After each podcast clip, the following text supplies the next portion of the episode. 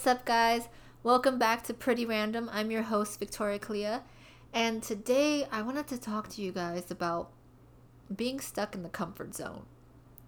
So, the other day, my boyfriend and I were talking about one of my mom's exes and how he felt sorry for him because of the situation he was in, and I thought about it, and I thought to myself, well, why should we feel sorry when he's choosing to stay in that situation?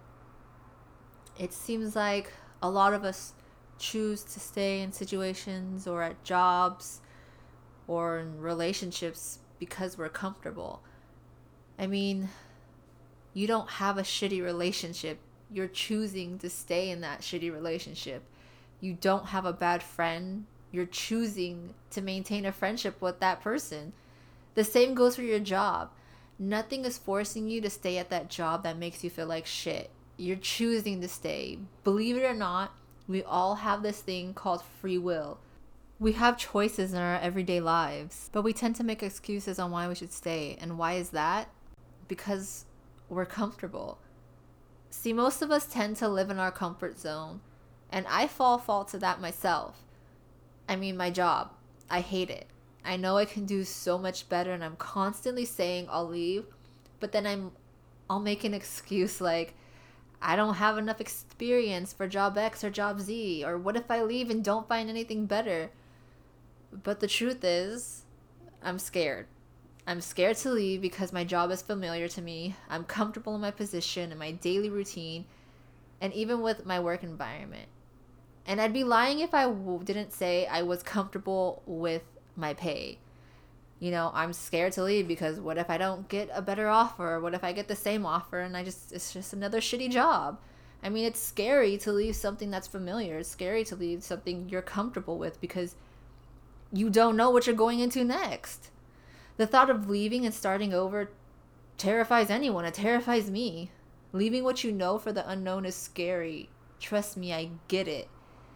But at some point, we have to start taking accountability for our lives I mean, before I was working in payroll and HR, I was a scheduler and I was scared that I'd be a scheduler my whole life. And when I saw an opportunity, I jumped on it and I took it.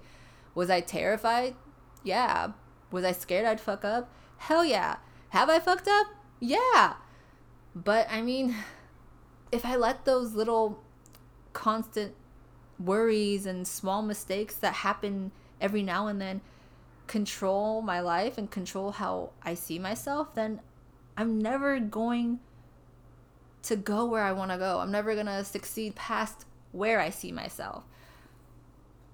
I don't see myself being in payroll and HR for the rest of my life. I don't see myself working for someone for the rest of my life. And I'm sure no one sees themselves working for someone for the rest of their lives. And you shouldn't be scared to go after what you want.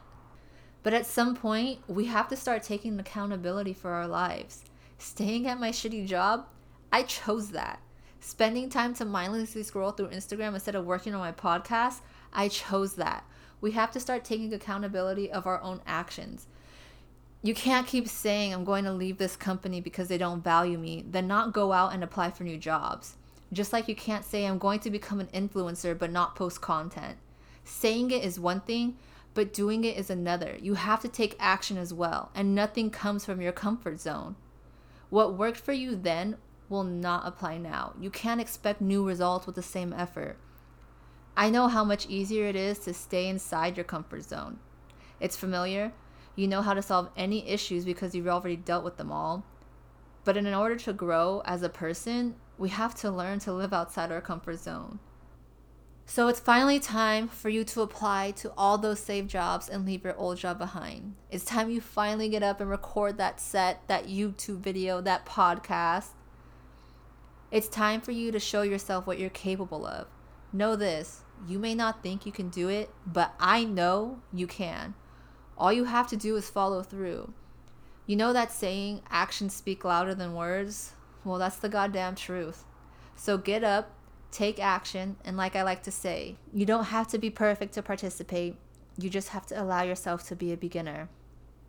So take that step, take that leap, get outside your comfort zone, and do what makes you happy, do what will help you, do what will benefit you.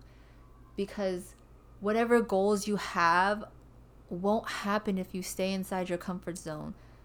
Things are scary. Life is scary. I get it. You're scared of the unknown. You're scared of uncertainty.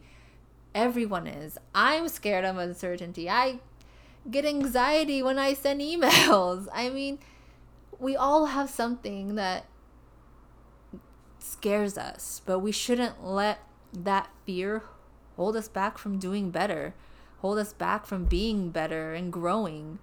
So, let me share some really good advice that a friend once gave me. I was talking to her about fear and anxiety and how I wanted to do something, but I was too scared. And she told me something that works for her is she says one, two, three, and she just does it. And I think that's really great advice because whenever I'm scared to do something, I just say one, two, three, and I do it. If I'm scared to have that conversation, I say, okay, take a deep breath and one, two, three, do it, and I have the conversation. If I'm scared to ask for a raise, I take a deep breath, say one, two, three, and I walk into my manager's office. I mean, if you feel like you deserve something or if you want something, take that breath, count to three, and do it. Great things never come from your comfort zone, guys. So, whatever it is you've been putting off or whatever it is that you've been too scared to do, just take that breath, count to three, and take the leap. Until then, guys, you can find me on Instagram on Pretty Random the podcast or on my personal Instagram at lifewithvictoria.c.